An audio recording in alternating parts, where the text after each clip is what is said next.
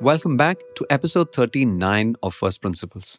A few weeks ago, you heard the first part of my conversation with Aneesh Reddy, the CEO and co founder of Capillary Tech, a software company offering products and services in the customer experience space. And you might remember that in that episode, Aneesh took me through the journey of Capillary in installments because, as he explained, Aneesh dreams in installments. The second installment were the years 2013 to 2018, which Aneesh called Capillary's confusing years. They were particularly difficult years for them. Having raised a massive amount of venture funding at an expensive valuation, Capillary started burning cash as they expanded ambitiously beyond India. The leadership had to justify the valuation, Aneesh said. The five years were an installment of success and excess. During this time, Aneesh's co founder Krishna Mehra or KK had moved to San Francisco in the US. Communication between the co founders started breaking down even as the pressure on Capillary started mounting. Eventually, both of Aneesh's co founders left within months of each other. But before leaving, KK was upfront with Aneesh. Uh, and he felt that I'd kind of become a bully. Uh, I think KK at least, at least half of it he left for the fact that I think I was not workable with him at that point in time. Aneesh went to the capillary board and told them he wanted to quit. In the first part of my conversation with Aneesh, you heard this story. And in this second part, you'll hear the two things that Aneesh ended up doing to bounce back. The first was executive coaching. And I was a hard nut to crack. So I think my exec coach had to take that extra effort to really say, no, no, no, no. People have actually said this about you. right? So, uh, so it was pretty bad. You know, so halfway through the process, I, I was like, you know, I, I didn't sign up for all this. Eventually, the coaching process proved to be so transformative for Aneesh that Capillary today offers executive coaching to not just its entire leadership team, but also all the way down to first time managers. The second, very interestingly, was Vipassana. It's a kind of meditation where you're asked to observe yourself, your breathing, the sensations on your body, your thoughts. Aneesh attended a 10 day Vipassana camp on the recommendation of a friend. For 10 days, you're allowed no distractions. You can't bring devices, any books, or even a piece of paper. You're not even allowed to talk to anyone. And as Aneesh explained, it was very difficult at first, but it changed him. I think if you're an entrepreneur, you know, I think entrepreneurship is a. I, I've been very lucky as an entrepreneur, right? I think uh, uh, is a journey of self discovery and self purification more than anything else. Uh, especially if you run something for 15 years, I think you there's no way you wouldn't have gone through bad cycles or tough times. And a vipassana in the middle, I think, just accelerates that process of self discovery and purification a lot more. Again, Aneesh drew so much from this process that employees of Capillary are allowed to go on a 10 day or 11 day Vipassana camp over and above their annual paid leave. In this episode, Aneesh talks to me about how these two interventions transformed him and Capillary.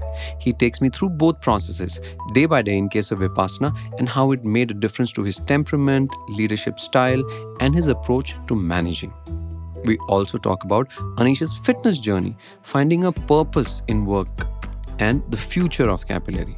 I think this episode might be one of the most reflective and in depth conversations I've had on First Principles. I can't wait for you to hear it. Let's get into it.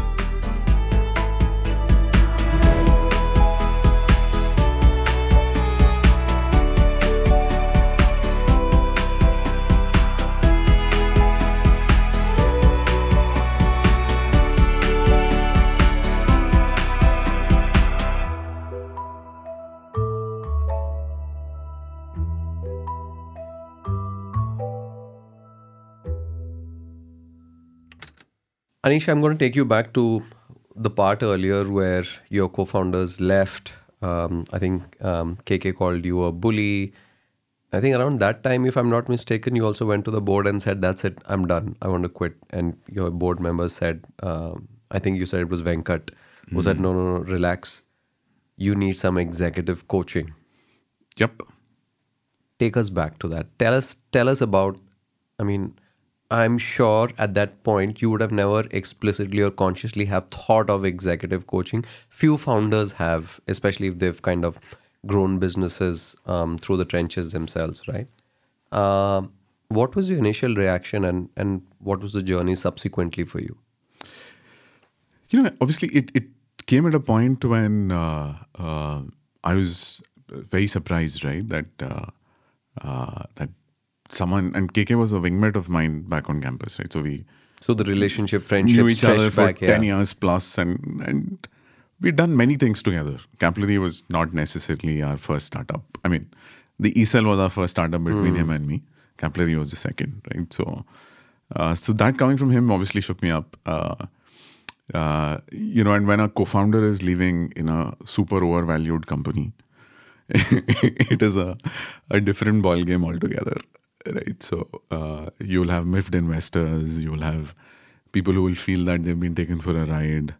You'll have all that going on the side as well, right? Uh, and we had all of that, obviously, right? And uh, uh, and And and when was it that your second co-founder also left, or was it around this time or later? they left between about two three months of each other. Yeah. you know, so it was not So like I, I can imagine the investor pressure on you. And even if the investors didn't transmit that pressure, you as a founder would kind of imagine up that pressure, right? This is what they must be thinking of me, etc., and stuff like that. But again, like Yeah. back to you.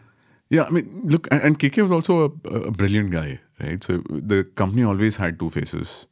Uh, it was KK and me, and in fact, even if you look at the fundraise, we raised from two. Uh, KK managed one, I would manage the other. So right, so when, when KK decided to move this this other, obviously felt that look, oh God, what's happening here, right? So it, it was just, it was just a. Uh, so when um, and then obviously you know, so I I, I did get beaten up a little bit both by myself and people around on saying, dude, kya kar rahe ho? Right. So, uh, so when Venkat suggested this exec coaching thing, I was like, yeah, for sure. You know, uh, I think you need to be vulnerable at the point when you get into a uh, exec coaching engagement. If you know, it's like this, right? I think most founders have like three layers outside and deep inside as this secure, lonely founder, right? Uh, actually, I, I'm just quoting something that someone's told me here, uh, right? So, uh, and so you need to be vulnerable to let that guy inside come out, right? And Those three shields should have been cracked to some extent for you to feel that I need help. very large extent, right? So, uh, and the exec coaching process, especially if you get a good coach, uh, is is is kind of like they break you down before they build you back. You know, so they do a 360, and you'll hear all kinds of stuff being spoken about you. Uh, and I was a hard nut to crack, so I think my exec coach had to take that extra effort to really say, no, no, no, no. People have actually said this about you, right? So, um, so it was pretty bad. You know, so halfway through the process, I, I was like, you know, I, I didn't sign up for all this, right? So, uh, luckily, I think you know, um, as uh, I mean, I was I went to the Coaching Foundation of India for uh, my coaching, and um, and he had broken this problem down to me, saying only f- three behaviors to change, and in those three behaviors, here are the five things you will do. Right. So, like one, the bully thing was basically you know saying, let people speak first. You be the last to speak in a meeting. Simple rule, right? So when you're getting into a meeting, you're not going to start that meeting with saying, here is what we should do right? The way to do it is let everyone speak. At the end, you give your views. That is still fine, but you know, so stuff like that, right? So very simple. So I think the process was a easy one, right? So once I believed that, look, yeah, this is all people who are my close friends. There's no politics here, uh, and they are telling me that, look, like, look, you need to change. Here are the things. So I think there was enough of acceptance on saying, ki, ha, I need to change. And once there is acceptance, I think the exec coaching process works right so and and we've now like we have a very active exec coaching thing in capillary like all the leadership team goes to ali uh, the asian leadership institute they're really good uh, then everyone who's a first time manager gets a coach like a proper exec coach from outside so i think we've at least had 50 60 people go through uh, coaching as a How long has this been going on? I think almost for the last four five years now. Even through COVID, we didn't cut the exec coaching. And this must be a significant expense. Yeah, so we've now found coaches who don't charge us a lot, Hmm. right? So it's almost like, uh, uh, yeah, like uh, the exec coaching, of course. I mean, the ALI thing is expensive. It's not, which is why it's restricted to only the uh, the top leadership team, right? Like 10, 12 people at max. Uh, then we have the LT minus one and all f- uh, uh, first time managers, right? Which any year will be like 30, 40 people. So it'll be about a crore, crore and a half of expense in year. Got it. But it's very worth it because then people stay with you for that much longer. And I think it, it's a no brainer investment. Why do you me. think exec coaching helps so much? Yeah, I think. Uh, and and the con- sub context for that is in organizations where it does not exist you would assume that hey your manager or your peers or your hr etc are filling in to provide the mentorship guidance etc that's required for you to grow and excel right?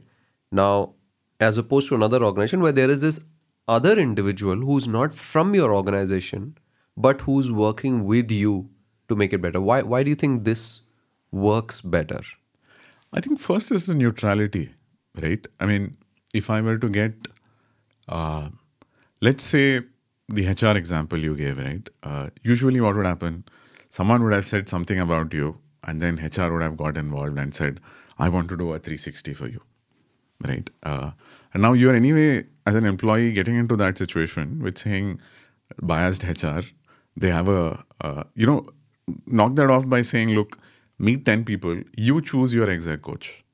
You go pick someone with whom you have chemistry, right? And that guy's only intent here is to make you a better person.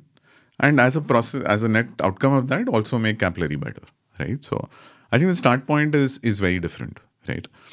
The second thing I've realized is at least the exec coaches we have are all trained senior folks, you know, so uh, um, and they follow a process. There's a method to that madness, which I have not seen in like, you know, if how many your manager is never going to be like can never be your exec coach. Some might be, but there is a deep method and madness to this, right? I mean, uh, and it's a lot of work. I mean, it's not a. uh, yeah. So I, I, at least, and even in spite of all this, I think we've seen exec coaching work in 80% of the cases. We've not seen it work in 20. Got it.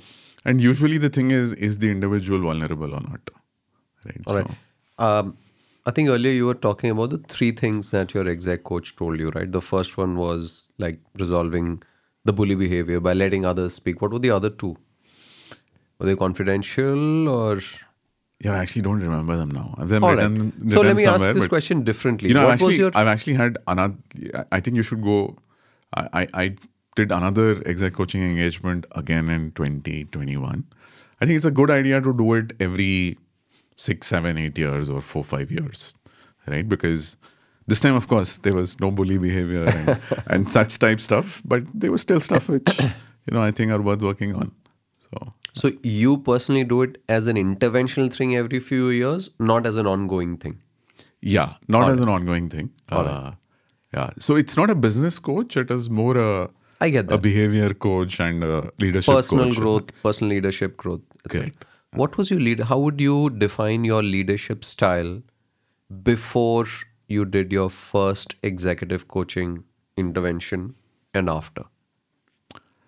Uh, I think before, uh, yeah. So uh, I've been, uh, I, I'm generally been, uh, I've been lucky to have a, a very fast mind, which is what a lot of people around me at least say. What your dad told you as well, right? Yeah, yeah. So, and so the earlier me would be this arrive at a conclusion very quickly and like tell people that do this, abhi karo. It's also the engineering mindset, right? The solution, like, you know, ah. let's, what's the quickest path to an efficient solution, right? Anything else is a waste of time.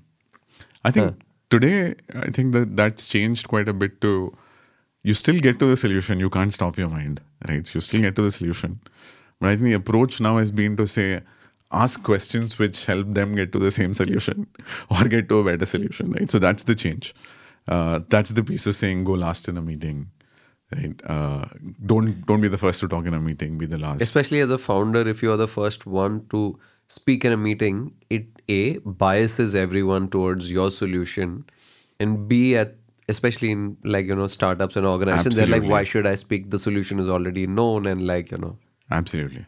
You know, and the second is I think culturally now a lot of the org knows that you can say no to Aneesh and you know it'll still be fine, right? And I think we've also we also have this very open culture of talking about failures, you know. So and you know, so when folks know that okay, he, I mean, there is acceptance on failures on his part, then they'll be that much open about saying, I think you're thinking wrong about this, and or or pointing to you and saying you did the same thing three years ago and it got messed up right? So uh, sticking with the same theme, how have you changed in the way you manage people? right um, i think till till uh, uh, 2013 14 right? So look i before that i was a manager at itc as well uh, but i used to run maintenance at a cigarette factory. Very different right? The team that reported to me was a unionized team. So uh, very different from managing you know uh, high quality talent and stuff like that. Uh, the other thing that we started in 2013 14 was till then i would never do these one-on-ones because you know you were living in the same house you know so what one-on-one right? So you will just chat wherever you're going you're only talking business anyways so now I think I have a far more like very. This was the learning from like the three founders staying in three different parts of the world, right? That it's that one-on-ones are extremely critical. And this one-on-one is not this random call you just said ki ye solve kar do mere liye, but like a slotted half an hour, 40 minutes in your calendar uh, every week, like, you know, where you actually uh, have a present. A, where you're present, where you have a clean agenda saying, look, where can I help? Where can I not? It's it's not your 10 minute chat to fix a problem, right? It's uh, and in fact now, you know, uh, in the last exec coaching engagement, I now have a format of how to run each one on one. Once a quarter, it's run very differently from the every week one. So so some of that structure, uh, I think, has really helped. Uh, we in fact now have a very formal skip level process in the company as well where I do about 60, 65 skip levels every every six months. You know, so again, very set.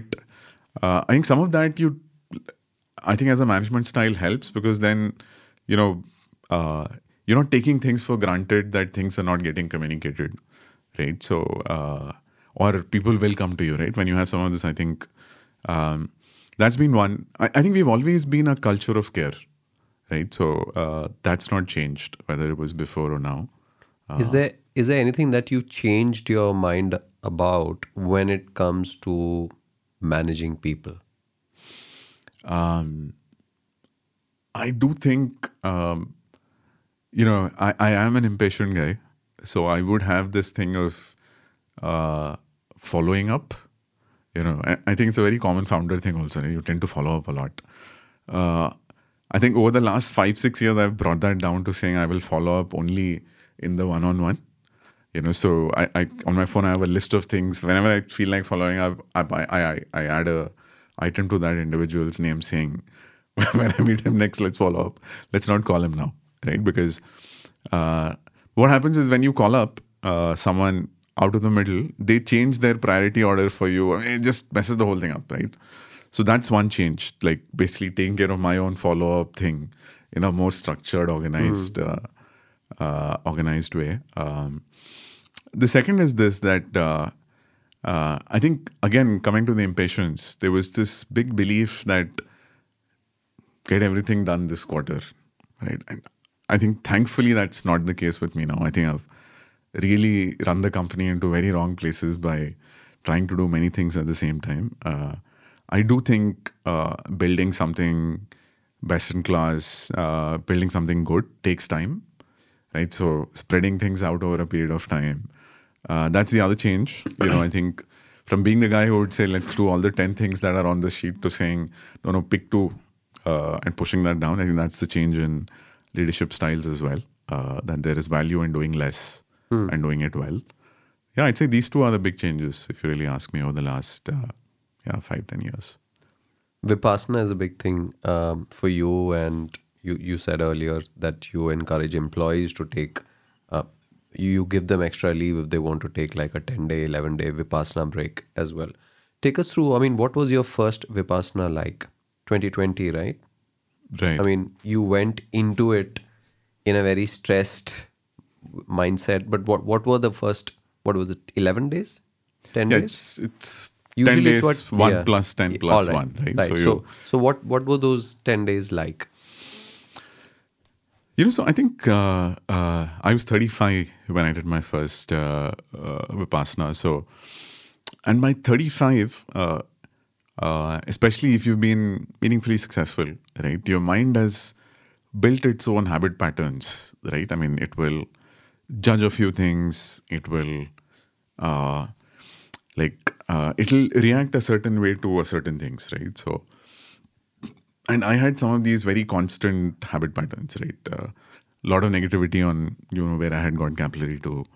Uh, some things on the personal side, like uh, like I I have always had a very angry relationship with my mother, and I think it's very common. Most people have a very angry relationship with with their mother, but you know, uh, and she's also this uh, uh, high follow up. Uh, you know, always wants to be in control. Uh, uh, lady, right? I mean, so uh, things like that, right? So there would be a few things which were definite landmines, right? So the third thing was this, which was uh, for a long time, I think in that 2013 to 18 time frame, you know, you would see people raising these billions of dollars, this, and you know, it would hit you, right? I mean, it, it takes you, I think now I don't care actually, but at that point in time, it would hit you, right? So there were some of these very standard patterns that you would, uh, you know, like things like when uh, when a senior employee left, or you know, there, there were five or six or seven trigger points. Which one of those happened, then you would have your set way of going through the rest of it, right? Which would just be a lot of suffering, a lot of pain, a lot of blame, a lot of shouting, all that stuff, right? So, uh, so what happens in a in a vipassana is essentially you're trying to uncondition yourselves from all these conditionings, right? So, so the first three days, three and a half days, you basically just look at your breath. So you sit for cross-legged on a cushion uh, for roughly ten hours a day. Starts in the morning at four thirty uh, until the evening nine, uh, and it's one one hour slots, right? So you you sit for ten hours a day, right? So the first three and a half days is just breath, right? So you all you're trying to do is stop your mind from wandering, right? So if By focusing on the breath. yeah, so basically try and break those habit patterns, right? So the And first how time, hard was it? yeah, I, I, I think uh, I would, I'd, I'd lie if I said that it was very easy. Uh, it was hard, uh, obviously. Uh, you know, I think you, uh, um, like sitting cross-legged, you don't talk to anyone, which I think is the easiest part there. Most people freak out when you say that 10 days you can't talk to anyone, but the easiest part of the Vipassana is not talking to anyone, right? Uh, uh, I think what also happens is look, you've never given yourselves 10 days with yourself, right? So a lot of your extremely deep, um, like if you're in a meeting and this thought of, you know, your missed capillary comes up, in another five minutes, someone's going to say something, you want to reply, you're done, right? So this thought is gone. But here you're sitting with that thought for that full hour. Unless you get to that moment when you pull yourselves back and say, I was not supposed to think about that. I'm supposed to be like looking at my breath on the breath. That's right so uh, so it is hard right i mean I, you uh, I- i've i've seen uh, I, i've seen i mean even i've had my own moments when i broke down right so uh, i've seen people in the room break down as well uh, it is hard right? So it's it's definitely not uh, but the good piece is look at the end of the f- the three and a half four days you i think get to a 50 60% cleaner mind right? Because the same anxieties you have or the same worries you have or the same you know thought patterns you have they would have diminished like greatly. Because they would have come to you a hundred times and then after some time you would have gone back to your breath on each of those hundred times right? So essentially making that that that weak uh, in some senses right so then the next three four days uh, uh, you're supposed to look at sensations on your body right so uh, Uh, and I think the first, by the fifth or sixth day, your knees are going to be in like 10x the pain, right? Because you're not habituated to sitting cross legged. And, uh, and somewhere on the day four, they introduced this thing of don't move for an hour, three times a day. The full hour, don't move. Till then, you can move, you can do whatever you want to do, right? So, uh, and so essentially, what you're being accustomed to is to say that pain is inevitable, but suffering is optional. Right? So you're kind of trying to build this resilience to saying, look, uh, I mean, you don't control what's being thrown at you by life. yeah. Hmm. You don't control what's being thrown to you by life or even your own thoughts, right? I mean, you don't control your own thoughts. So, um, so that was the other thing. So the next three days was really this uh, building resistance to pain. So I think somewhere on the eighth day, I could sit for, actually need to sit for an hour without moving. I, I think I ended up sitting for an hour and a half. Right. So you, uh, yeah, I think it's, it's an, and, and then you have this discourse every evening, you know, where uh, in a very self deprecating way, I mean, self deprecating as in, you know, uh, SN Goenka, who's, uh, whose videos are played and who gives the instructions. In a very self deprecating way, he will talk about things which you will associate with. Self deprecating for him, not for you. But uh, I think that's a good way to also realize that, look, I think it's, yeah, it was it was transformative, right? Those 10 days was, uh, uh, uh, I thought I was amazed at how much I changed in those 10 days. The first thing I did was I called my Anant up uh, and said, Look, I think we should make this uh, f- uh, open to everyone. And his first reaction was, I don't think anything has changed. You still have come back with these ideas. and then finally, he went for a Vipassana uh, like six, seven months later. He came back and said, Yeah, I think we should I make agree. it for everyone. but it is a, uh, I think if you're an entrepreneur, you know, I think entrepreneurship is a, I, I've been very lucky as an entrepreneur, right? I think uh, uh, is a journey of self discovery and self purification more than anything else. Uh, especially if you run something for 15 years, I think you, there's no way you wouldn't have gone through bad cycles or tough times. And, um, and I think it's, it is a journey of self discovery and self purification, right? So, and a vipassana in the middle, I think, just accelerates that process of self discovery and purification a lot more. Yeah. You said earlier that, like, you know, beyond a certain amount of wealth, it really makes no difference. And you've gone through your own ups and downs as well. So, today, what really drives you to wake up every day, to come to work every week, to continue to strive? What drives you? You know, I think even when we started, right, uh, when we started these billion dollar valuations, all, all this was not there, right? So it was 2008. And the people you looked up to was the Narayan Murthy's, right? Extremely simply dressed and very high principles and, and infy like cultures, right? So, so the start point of Capillary was also always saying, let's build a great organization. A good culture organization, I think, was far more than the side of uh, so that is still something we i think we are on a journey of right so uh, i do think uh, like in capillary we we uh, one stated goal for the company uh, like our purpose statement is we are here to help brands build meaningful uh, delightful experiences with their customers and to help our team build uh, like meaningful lives right so by meaningful i mean uh, this whole Vipassana experience for me was saying, look, there are more dimensions to life than just money, right? And and happiness is definitely got to do a lot more with you, with what you're inside and what you're feeling inside, uh, than what's happening outside, right? So, so in Capillary, we now have a inner peace initiative where about hundred folks have done a one day retreat, which either I run or Anant runs or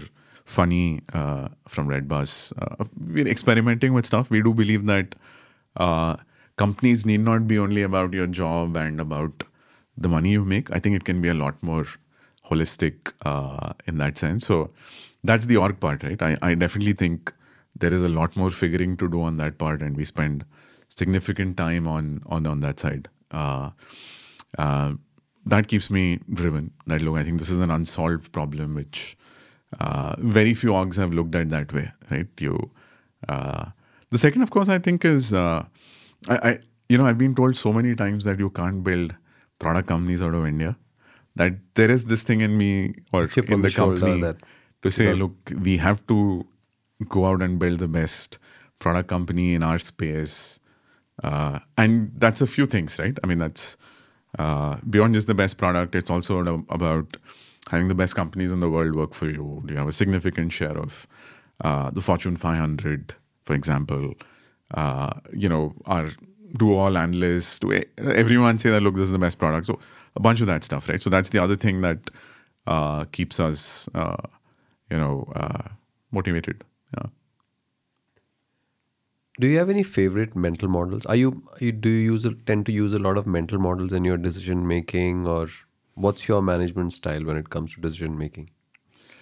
You know, I think uh, a few mental models, uh, yes. Uh, obviously, I think context is king, is the first, right? So uh, uh, I think uh, you could be very smart about your decisions, uh, or you could have very smart people taking decisions, but if they don't have the right context, then it is, it's not going to work, right? So, uh, so luckily in Capillary, we've had people stay for a long. In fact, now I have this mental model that if someone's not been in the company for the real value add of people actually starts in year three. So I really don't know how startups with two year life cycles of employees like can build great businesses for the future. Right? Because you I mean, until you've made some mistakes, you've been through the hard times together, I don't think the bonding happens in a business. Right. So the next time you actually want to go through a hard time, you will have all the folks who have not seen this forming happen really stay with you. Right. So uh, so this context piece. So before we decide anything, I think we do take a lot of time on figuring context, which is speaking to internally, externally, like anything we do now, I speak to like another 10 startups saying, guys, like, what did you guys do? What were, which situation were you in at that point in time as well? Right. So, uh, the other mental model is, of course, that uh, this whole this vipassana thing is, of course, put me on a on a different journey of spirituality and some of that. Uh, purpose has been one question I've always asked myself, right? So whether it was ITC, whether it was MIT, any of those calls, always had this question of, you know, uh, what's your purpose in life in some senses, and uh, I think one mental model that's there now uh, comes from a little bit of Advaita, a little bit of Buddhism is uh, I think what has to happen is going to happen, right? Uh, the way we have got here, the only way we could have got here is the way it happened, right? So don't stress out too much about, uh, you know, uh, like when things go bad, we tend to like really blame ourselves or blame something on it. I, I sometimes feel that we miss the bigger picture of why that might have happened. Like, for example, if COVID didn't happen, if we didn't go through all the mess that we did between 2013 to 18 or 19, I don't think we would have reinvented ourselves and got to this place. Right. So, and so I, I do believe till that point, I think I was a reasonable atheist. Right now, I think I'm a I'm a I'm a believer more than uh, more than anything else that I think the universe conspires to do the right thing for you, uh, and but it need not be that it's going to be like good for you. They're going to be local minimas, which then lead to global maximas, right? So I think that's that's a thought point as well. That if something doesn't How go do, well, how do you balance this while also being CEO of a company and you're setting goals and ambitious growth targets, etc., and stuff like that? Because at some level, this is like what has to happen will happen, must be balanced with, but we had set out to do this, and why has this not happened? So, I mean, when when your employees, when your peers come to you, etc., and stuff like that, I'm sure there is sometimes a stress, right? You can't always just say, you know, So I think focus on stuff that you can control. Right? Focus on the inputs. focus on is that individual doing the right things, right? Uh, if it's about hitting a goal or something. is is capillary a inputs driven organization or an output slash goals metrics driven organization we are a, I mean, of course, you you can't run an org without output metrics and stuff. But under every output metric, you have five inputs. So, and life is such, right? You can hit all those five input metrics, and still the output might be whatever it is. So, so you when you do OKRs, you obviously go so you run on OKRs? Yeah, we Or run on was this part of the X to 10X intervention as well? Yeah, it was part of the X to 10x intervention. We we I wouldn't say I don't think we did OKRs the OKR way earlier. You would have goals and stuff, but yeah. So so it's so you do have metrics, you do have numbers which people can look at, but what you judge people on is inputs more than outputs, right? Because I think inputs are in your control, right? So yeah. How long have you been running OKRs? about four years now. And and what's your uh, you know from the first year to now, what's been the I mean, if you had to distill down some of the learnings on running a successful OKR program, what would they be? Yeah, I think uh, uh, I think it, it helps a lot with aligning the company on like we use the X10X tool as well, so they can actually anyone can look at what the goals for the company and, and how it drills down, right? So so it helps with that part because you know uh, and everyone's aligned on saying here are the four big rocks for the company for uh, for this year, right? So uh, I think earlier when we did OKRs, it was not as top down. It was a little bit of okay, what are you doing? We'll put your OKR in that kind of stuff. Uh, I think especially in a startup, right? If uh, the again going back to the question of how are you adding value to the bigger picture, right? Most people like to work in startups for the purpose, for the value they're adding, for the culture, some of that. I think I think it gets solved pretty nicely. You know, I, I would struggle for many years with this question of how do you align like 500 people to like say here are the now here's a clean way, right? Every time they log into the tool, they can see that here are the five things you want to do this year. Got it. Is there anything that you're paranoid about? Ah, good question. Uh, yes, there are. Uh, again, uh, I think uh, you know this question of purpose keeps haunting me. Right. So uh, haunting is a bad word, but I don't know. Like, what is the eventual purpose of life? Is, is a question which you know I don't think I've found an answer to. Uh, yeah, I mean, I, I I do read up a lot. You know, so there's the, the last year, year and a half has been a lot of Advaita and a lot of Buddhism. Uh, but again, the question of, uh, you know, I think a company can have, like, what is the purpose of life? And especially, and the answer I'm looking for is a non transient answer, right? Uh, sometimes you have purposes which, you know, let's say it's your first job is to say, I'll get to financial independence and then, you know, whatever, whatever, whatever, right? So, uh, but yeah, I think that's a question that does uh, that I'm kind of paranoid about. That look, what is the answer to this, and what's the path to it? Yeah. Right. Um, switching to a bit of personal questions, I think you said somewhere that you were a couch potato till 2013. What Yeah. changed after that? You know, I think uh, so. So till 20, 20 2008 to ITC was also a fairly uh, high stress job, right? I was running maintenance for a cigarette factory. Uh, it, it used to be a, a, a- high stress job. Uh, so it was not like I had a lot of time, right? So till, till 2006 to pre 2006, you were anyway at IIT. Quality of food at IIT is a, I don't need to talk about it. So 2006 to I think 12 was years when you know you would live on one meal a day. I mean, not because you couldn't eat the other meal, but you were just so busy with stuff, right? And it usually would be your you would have a- a beer for dinner, and then you'd have some food, and then you're like done, and then the next day starts, right? I got married in 2012. Uh, and then I put on, I went from 72 kilos to like 90 kilos in about 18 months. Right? You're just not used to eating food. so I would come home, uh, or I would get, you know, like, uh, like I'd come home and then there'd be amazing food at home. One, two, I would get a lunchbox home, and then, you know, it was just, it was just, you know, and whatever, right? You eat ice creams, this, that. So I'd suddenly gone from this, this not lean, but let's say like okay, but okay built guy, 72 kilos to like 90, right? So, uh, and I think it was early 2014 uh, uh, when we went out for a friend's bachelor's to Bali and we were trying to uh, surf. Bali has these, and for my life, I couldn't stand up on that damn thing.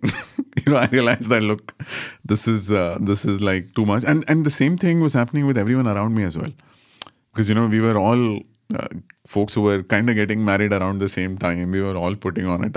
I think marriage is one point when you start putting on weight after, right? So we then started a running club in uh, in Capillary. We would all head to Cubbon every Sunday morning. Uh, that switched the the thing uh, for me. And you know, again, running is also very meditative, right? I mean, I, I don't run now, but uh, Why do you stop? Yeah, what happened was you if when you're running, you also need to make sure you hit the gym and all that stuff, right? So, so I did a lot of running. from- Limited amount of time to do X num. Is that what it is? Uh, Or you're saying running burns calories, so you need to like put on muscle. no, but- no, no, Which no. What, what happened with me was I I injured my knees a little too bad. Ah, got it. right? So it was like, so from 2014 to 2017, 18, I think I, I don't know, I did some 20 half marathons and like it was just crazy, right? So, uh, and I It's also a love very running. founder thing, right? Like you know, you chance upon something and, And then, then you you over-index overdo on it. it, right? Yeah, yeah, yeah. It's either there founder this joke that like either you're du- it's set to off or it's set to max. There's nothing in the middle. Exactly. So I hurt my knees, uh, uh, and then it started hurting my back, and so then the doctor basically said, "Look, I think your running days are over. Start yoga." So I, I do an hour of yoga every morning, right? So that's uh, that's replaced the running, uh, uh, and then an hour of vipassana. So two hours is like a lot of time to spend on yourself every day. Yeah, but that's so the couch potato thing changed. Hence, you know, it was just super overweight, and everyone else So- around was also. So it went from um, overweight to running, and now to yoga and vipassana. That's your fitness routine now. Yeah, an hour of hour of yoga every morning and an hour of vipassana is is uh, at least six days a week. Let's say. You also use the analogy of running a startup to being like running a marathon, Yep, it is actually right. If you think about it, uh, there are which is think both taxing physically as well as mentally, because you also talked about running is a mental activity as well, right? So do you want to tell us what I mean about that analogy of running and like you know uh, running a startup as well? yeah, you know I think especially when you're a 22 year old starting up, you really run like it's like a sprint, right? All out. It's like a sprint, like all out, right? So, uh, and then that leads to a lot of burnout, like I mentioned, uh, and stuff, right? So, so again, when you're prep, prepping for a marathon, you know the first thing you do is you're told not to run too fast, right? So, uh, I think some of that applies very well to a startup as well. If you think about it, uh, like If someone told you back when you were starting up that look, you'll be doing this for the next 20 years, I would probably build it very differently, right? In, in fact, that's when we opened the US as a market, or now we're opening Europe. My approach has been that saying this is a 10 year build, I'm going to take my time, right? So, frustrates key employees that you hire sometimes saying, like, what kind of a guy is this? He doesn't want things moving fast. But, you know, that's the right way to build, I feel, right? So, uh, even in running, right? If you, in fact, we, I joined the Jayanagar Jaguars, which is a running club. I don't know if you heard of them. Um, and they break it down nicely for you, right? So there is a certain uh, 180 beats per minute is, I mean, 180 beats per minute that's the zone. is typically the, the, the pace at which you have least injuries, uh, at which you're most optimally, you know, burning energy, etc. Right? Some of that stuff, I mean, even in startups, if you look at the startup equivalent for it, you never think of it that way, right? Like you never, uh, like this this back in this back end knee injury thing. If I had asked around saying, look, should I do it? Should I like go to the gym? I'm sure people have said, Ki, you have to do both if you're overrunning so much. In startups, again, you don't do that usually. How many times do you actually go out and are vulnerable with another founder and say that, look, I'm trying to build this, but I'm messing it up? Uh, lots of parallels. I feel, uh, and running is, especially long runs, are extremely meditative, right? So Because you're alone with yourself and your own you know mind with yourselves and you know because i was trying to get to this 180 beats per minute rhythm i instead of playing music i would just play a, a you know something that gives me the beats so i just had to and so that also like really calms you down like because your mind is just focused It's almost on like the equivalent of a focusing on your breath, right? Because you're Correct. focusing on those constant beats. correct correct so yeah no I, I i think being physically and mentally fit i think definitely adds a lot of value to your startup What does personal time for you look like? personal as in family or personal I mean, I, I'll let you answer it the way you feel comfortable. You know, so I I, I- do my vipassanas, uh, right? So, uh, so so so, you, you know, there's someone who gave me this uh, um, four ways, four four buckets you should uh, look at life, right? So one was professional, personal, uh, spiritual, and and family, right? So, uh, and so I try and do a good, like every Uh, we get we get professional, we get spiritual, we get family. What's personal?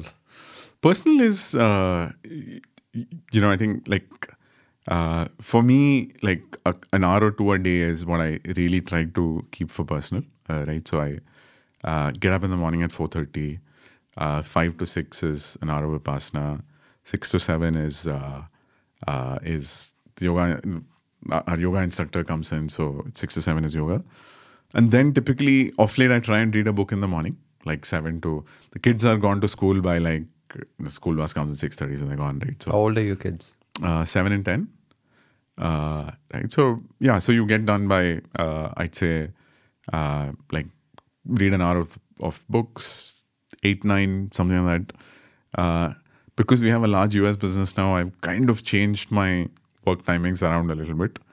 Right. So uh, and I think some of this is consciously doing it helps. Uh, I get to office only by 10 and I get out of office at 3. Right? So again, 3 to 6 is time with the How kids. far and is your office from home? 15 minutes. Ah. You know, HSR and Haralur Road. So, uh, so 3 to 6 is again time with kids and family. Because what I was realizing was my son is 10 now. Another two years, he'll be gone. right? So, uh, so, so 3, I head back home. Uh, Sorry, why will he be gone? He'll be gone as in, you know, by I don't think 12, 13, your kids will spend any time with you. Hmm. You know, so, Oh, my son's turning 14 next month. but does he spend time with you? Well, yeah, I guess. Oh. No, but I mean, it's it's not so much a question. Yeah, you're absolutely right, right? Like you know, I mean, they do develop into I think their own selves, like you know, mini adult selves by the time they're teenagers and stuff like that. But I guess it's But they also have their own world of friends and they want to go spend time with them. And yeah, Hasn't with all that it's more started? interests and stuff like that. But I think yeah, I mean, to be honest, as a parent, I mean, um, the reason I asked you this question was because my mental model is that they're here with you till they're 17, then they're off. So when you said at 12 they're off, I was like, wait, what did I miss? Right? So no, I think it's you have a lot of stuff to look forward to when they become teenagers. I mean, I agree. But, yeah. But you know, I think the like I think the reality dawned on me in the summers this year when uh, so we spend our summers typically in in Hyderabad, right? Parents are there, uh, in-laws are there, and all that. And I I travel in and out, uh, and so this time he said, "Look, I don't want to go to Hyd," and and he he's very close to the grandparents, and he said, "Look, I don't want to go to Hyderabad. I have my friends here." So that is when it dawned to me, saying, "Look, hey, I think it's not like you have as much time as you think you have." Right, so Or uh, perhaps, I mean, the transactional way to, or a simpler way to look at that would be that he's just saying that I want more interesting ways to spend my summer vacation, perhaps, right? Not necessarily that. I mean, with all due respect to spending time with grandparents, I mean, uh, No, no, he has a gala time with grandparents. yeah. It's just that I think he's got to an age Ah. now where he finds there is friends to competition. be more there is interesting competition, to. absolutely. He is a left to him. He'll he'll go to hide for a weekend or anything like that, right? So, uh, yeah. So that the other thing, I've, so three to six is with uh, uh, we have lunch together at Hmm. least one meal, uh, and then six to ten is the US shift. So Hmm. kind of broken it that way.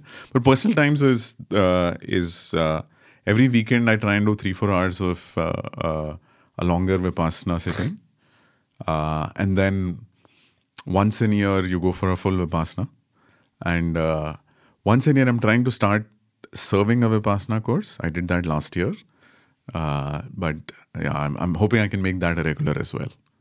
Yeah, so that's personal time for you. So probably 20 days plus a little bit more uh, Alright. every week. You read. Um, what What's a good book that you could recommend to us that you've read recently? Ah, interesting. Um, you know, I think from a, uh, uh, I chanced upon this book called, uh, uh, you, you would, I'm guessing, know Sameer Guglani, Morpheus. Ah, yeah, that's right. That's right. Yeah, like so, the I think ori- earlier generations OG. of that's right. Yeah, yeah, Sameer. Uh, so Sameer I recommended this book called The Surrender Experiment. Uh, Hmm. It's by a guy called Michael Singer. Yes, Have you? Have I you have it? I have it. Yeah. So I haven't started reading it. I I bought it like second to after. this. uh, there's another book also as well. Michael Singer's. I forget. it's called The Untethered Soul. That's right. The Untethered Soul. I think The Surrender Experiment is the first read, and then you should read the. Oh, is it? I'm reading Yeah. it the other way around then. yeah, yeah. But so again, he's an entrepreneur, built a uh, whatever, right? So large medical software play, and, and he basically writes a story of uh, uh, how he surrendered uh, to life at like 22, 23, or 24, something like that, and how uh, and how things happened in life, right? So because you know, as an entrepreneur, at least me, uh, I've always been this. I think till my first vipassana happened, you're always very in need for control, right? A need for control on outcomes, a need for control on. Uh, so that was a, I call that as a bridge to spirituality type book. Uh, you know, that, that was an interesting book to read. Yeah, I think Michael Singer does a good job of, I think, bridging Eastern spirituality with, I think, the Western logic focused mindsets that a lot of us are more used to. So I think his book does bridges that very well. You put it very well, actually. Correct. So, uh, yeah, so th- that started me off on reading more on the spirituality side. I think uh, off late I've been I've been doing a lot of reading on uh, on the Buddha. Uh, you know, I think it's Buddha and Ramana Maharshi. Ramana Maharshi actually didn't write much. Uh, Buddha, on the other hand, has tons of. So it's very interesting. Uh, I mean, this is of course probably not very relevant here, but uh, like the Advaita piece and the uh, Buddhism are are slightly different but very similar, although they've been interpreted very, very differently. So I'm now reading a book on uh, uh, by this again Western uh, by a guy called uh, uh, John Yates. What he's trying to do is he's trying to apply uh, neuroscience on on Buddhism, and basically the Buddha's teaching on how you should meditate. A very interesting book on because I've never seen anyone say here is a path to behind it. here is a path to awakening right so this one's one of those weird All right. attempts so yeah Uh, is there something that, like, other than Vipassana, of course, which you geek out on a lot, is there anything else that you've been, like, you know, which is a hobby or a passion that you've been geeking out lately? yeah the last two years have been very very high on uh, on the spirituality side uh, right so so I, I've been keying out a fair bit on this Advaita versus versus Buddhism thing uh, All right, that's that's fine. What's the most interesting vacation that you went to recently? Or whatever, like over the like last few years. Ah, interesting. That's a good one. Uh, here we, uh, so Anant and I, Anant was my co-founder and at Capillary now. Uh, both of us did the Grand Canyon Rim to Rim. Uh, this is a, a I, I don't know if you've heard of it, but it's basically uh, you go all the way into the canyon and then you climb up, right? So it's a it's a 45 kilometer walk. Uh, and in that 45 kilometer walk, you lose one and a half, uh, 1.6 kilometers in altitude, and you gain 1.6 kilometers in altitude back. So that's one and a half Burj Khalifas being gained and lost uh, on the same day. Uh, we had definitely not. I mean, we, we you, you know we've done 100 kilometer walks together, the Oxfam thing and stuff. But so this one was. Uh, we were told, you know, do two hikes and you'll be prepared for it. It was very interesting. I, I thought it was a, it was again peeling a few layers off on, on yourselves because the thing with the with most hikes is you climb first and then you get down, right? This one's you go down first and then you climb, and uh, so the last, uh, uh, I'd say the last fifteen kilometers, uh, not even the last fifteen kilometers, actually, last five miles is when you climb one Burj Khalifa up. And I, I- I thought mentally for both of us it was a it was a it was an aha that you, you know you're almost on the crossroads of being a zombie or hallucinating especially if you're not there'll be people around who would be like you know, doing it like it's their morning walk, and then here you would be like totally like murdered uh, on it. So I think that was a that was a I'd say pushing the limits too far experience. Very recently, with this mid October, uh, about three months ago. That sounds fascinating. Is there is there a entrepreneur that are there entrepreneurs that you kind of uh, look to or look up to uh, when you think about building great businesses that last? Great question, actually. Um, you know, I think obviously uh, there's I I I I like what the Infosys folks have done. Uh, at least the version till 2010, uh, for sure. Right? I think it's a incredible story of uh, uh, staying to the principles, taking the hard calls, a lot of that. Uh, right? So, so the Infosys founders for sure. Uh, right? So. Um, the the other folks in the in the more contemporary generations, I think, uh, are Naveen at InMobi again, right? I mean, he's he's been at it. He's done the right things uh, uh, for just such a long time now. Uh, uh, in the SaaS worlds, I think uh, Sudheer at Zenoti, uh, again, uh, it's a second or third startup, so you see the maturity of uh, of you know running a marathon and not doing a sprint and uh, and some of that stuff. Uh, yeah, I think of the of the folks from the Indian side, I would I'd put these. Yeah. You're a parent. What is what do you know, observe about the way your kids see the world versus what you did when you were their age? I think uh, uh, you know upbringing has a big impact on kids, right? I think we as a generation were probably what I tend to call as the hungry generation. You know, we were brought up with a lot of hunger, right? That you have to uh, prove a point, you have to be successful in life, uh, you have to. Uh, I don't know how you were brought up, but I thought most of us Ditto. were kind of brought up Yeah. brought up that way, right? So uh, I think this generation, I think we as parents are kind of wanting to bring them up to be happy, right? I mean, I, I don't know if that's Yes, you know. So yeah. Uh, I think I'm sure our parents also wanted us to be happy, but their definition of happiness was hunger, achieve, and then you'll get to happy. I think our definition of happiness is a little bit different. Job security led to happiness earlier. Yeah, now, exactly.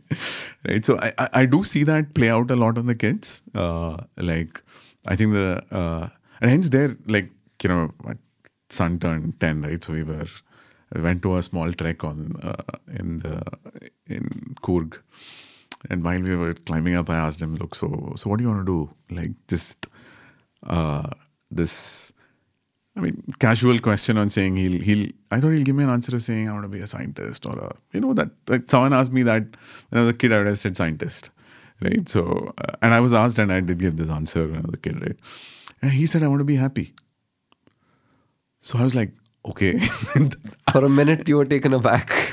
for a while actually you know, i was like you know so i think the our, kids definitely see the world very differently from the way uh, we saw it right and i also think this is a generation that uh, probably will need to answer the question of purpose a lot earlier because they won't have that you know, do you have enough money? Is your education going to be good? A lot of those questions that we probably grappled with when we were children, I don't think are going to be questions. I, I think are going to be questions these folks will take like for granted that ye sab right? So, so I think the sooner you put them on the path of finding purpose, I think the more happy they would be. You know, uh, at least I feel even they are probably trying to answer that for themselves in some sense. Uh, like my son does sit for 10, 12 minutes once or twice a week with me when I sit down to meditate as well. So I think he's also probably that side of it a little bit.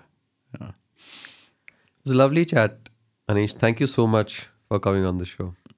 Thanks. Thanks, Ron. Thanks so much for it.